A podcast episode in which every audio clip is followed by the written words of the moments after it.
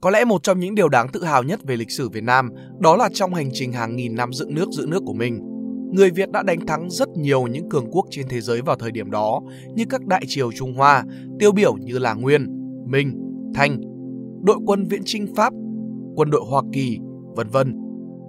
Chúng ta có quyền tự hào về điều đó không? Chắc chắn là có. Chúng ta có nên cho rằng việc giữ vững nền độc lập sau hàng nghìn năm sống dưới áp lực và dã tâm xâm lược của ngoại bang là hoàn toàn nhờ vào sức mạnh quân sự? Chúng ta có nên huyễn hoặc mình rằng dân tộc Việt Nam là một trong những dân tộc có khả năng quân sự vào hàng xuất sắc nhất trên thế giới hay không? Uhm, e rằng là không. Ít nhất là sau khi chúng ta thực sự xem xét lại những cuộc chiến tranh trong lịch sử dưới góc độ toàn diện hơn, xét tới cả những yếu tố về mặt địa lý, văn hóa, chính trị thay vì chỉ đơn thuần quan tâm tới kết quả của những cuộc chiến dịch quân sự. Lưu ý, những điều người viết muốn nói ở đây không phải là xét lại lịch sử mà chỉ đơn thuần là phân tích nhằm giúp chúng ta có một cái nhìn toàn diện hơn, qua đó giúp đánh giá chính xác sức mạnh của đất nước và sẵn sàng có những sự chuẩn bị ít nhất là về mặt tâm lý trước mọi biến cố có thể xảy đến trong tương lai. Vai trò của địa hình trong các chiến dịch quân sự Nhìn lại chiều dài lịch sử Việt Nam, từ sau khi Ngô Quyền dựng nền độc lập vào năm 938 tới nay, gần như không triều đại, chế độ nào Việt Nam không phải gánh chịu những đợt tấn công xâm lược từ phương Bắc. Chúng ta luôn tự hào với những chiến tích chống ngoại xâm và tài lãnh đạo kiệt xuất của các danh tướng. Từ Lê Hoàn, Lý Thường Kiệt, Trần Hưng Đạo tới Lê Lợi và Quang Trung Nguyễn Huệ.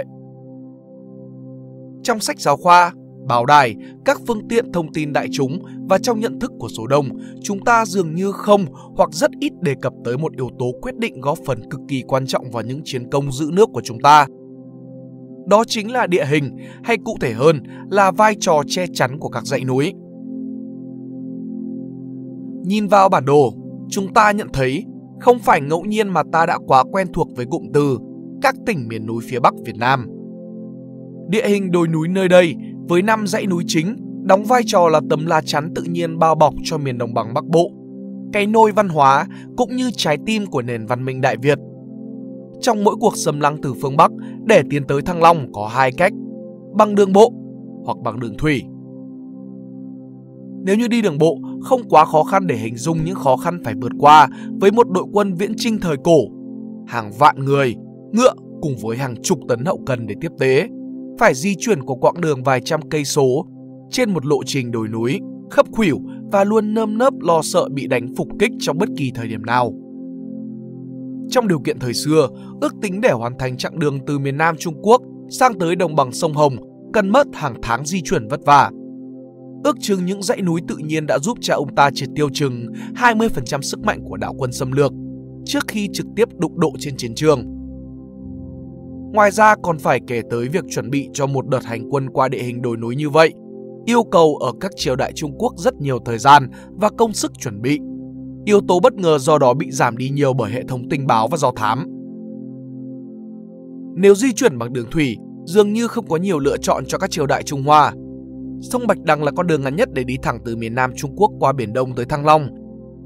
Nhưng tại Bạch Đằng, cha ông ta đã tận dụng quá tốt những đợt thủy triều và địa hình hiểm nơi đây khiến quân Trung Hoa ba lần đại bại. Sang tới thời kỳ chiến tranh hiện đại, trong chiến tranh Đông Dương 1946-1954 và chiến tranh Việt Nam 1955 cho đến 1975. Núi non hiểm trở vùng Trung Du miền núi Bắc Bộ cũng như bạt ngàn hecta rừng ở miền Trung và miền Nam Việt Nam là những tấm lá chắn tự nhiên hoàn hảo giúp che chở cho những người lính Việt Minh và Việt Nam Dân Chủ Cộng Hòa tranh đối đầu trực diện với những khí tải hiện đại và hỏa lực vượt trội của đối phương. Khả năng chiến đấu của các quân đội Việt Nam Trong tiến trình bành trướng lãnh thổ, vó ngựa Mông Cổ chỉ chịu dừng bước tại ba nơi.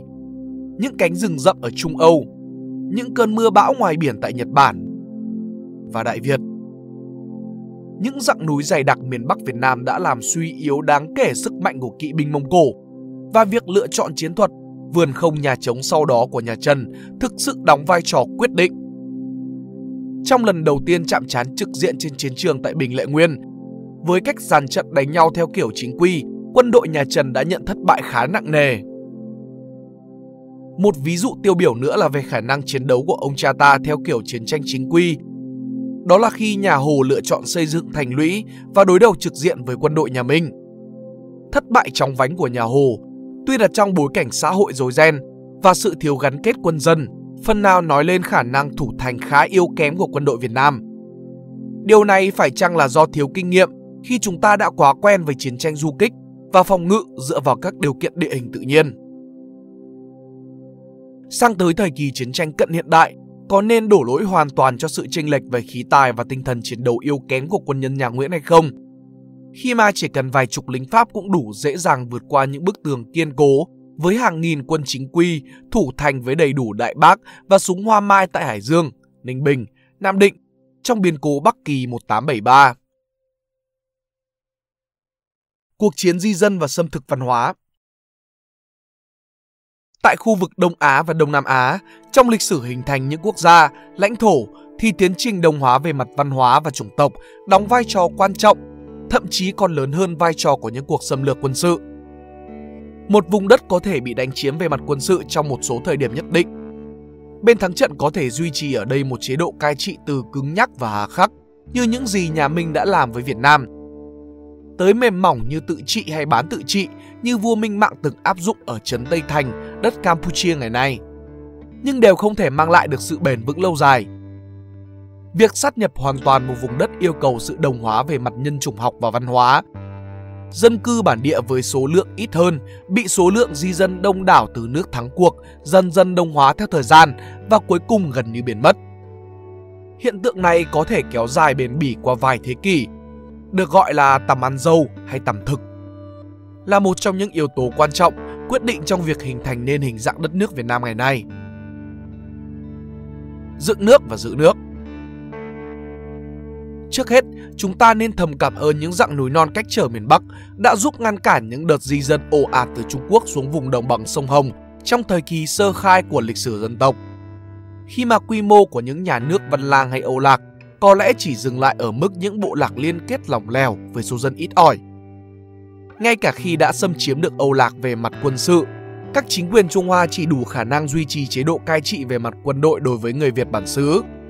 Một cuộc đồng hóa về nhân chủng học, may mắn thay đã không diễn ra, khi mà có lẽ không nhiều người Hoa mặn mà với việc vượt qua những ngọn núi hiểm trở và đầy hiểm nguy trong điều kiện hàng nghìn năm trước.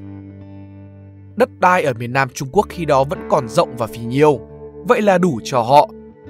Vất vả vượt núi băng rừng xuống phía Nam là một hành động mạo hiểm không cần thiết và không đáng để đánh đổi. Trong hoàn cảnh như vậy, người Việt Nam tuy chịu ảnh hưởng mạnh mẽ về văn hóa và chữ viết Trung Quốc, nhưng đã may mắn giữ được tiếng nói bản địa, làm gốc rễ cho sự hình thành và nuôi dưỡng nên ý thức dân tộc Việt Nam sau này. Tầm quan trọng của ngôn ngữ nói với việc giữ gìn văn hóa dân tộc có thể được nhắc tới qua câu chuyện của người Mãn Châu. Người Mãn Châu, người Mãn vốn là một dân tộc thuộc nhóm người Changes, gốc là người nữ chân, lập ra nhà Kim, thống trị vùng Mãn Châu rộng lớn nằm ở Đông Nam Nga và Đông Bắc Trung Quốc ngày nay. Sau khi chiếm được Trung Quốc từ tay nhà Minh, người Mãn Châu từ vị thế kẻ đi xâm lược và cai trị đã bị đồng hóa ngược với những người Hàn có số lượng đông đảo gấp bội. Tới mức tiếng Mãn ngày nay đã gần như tuyệt diệt và chỉ còn được nói bởi một bộ phận rất nhỏ những người già sống trong các làng quê hẻo lánh ở vùng Đông Bắc Trung Quốc qua bài học của người Mãn, những người đã chiến thắng một cuộc chiến phải đánh đổi bằng cả một dân tộc. Chúng ta càng nên cảm ơn những ngọn núi. Mở rộng biên giới Giữ vững được đồng bằng sông Hồng và giành lại nền độc lập. Người Việt có thêm cho mình vài thế kỷ dựng nước và phát triển thành một quốc gia có số có má trong khu vực.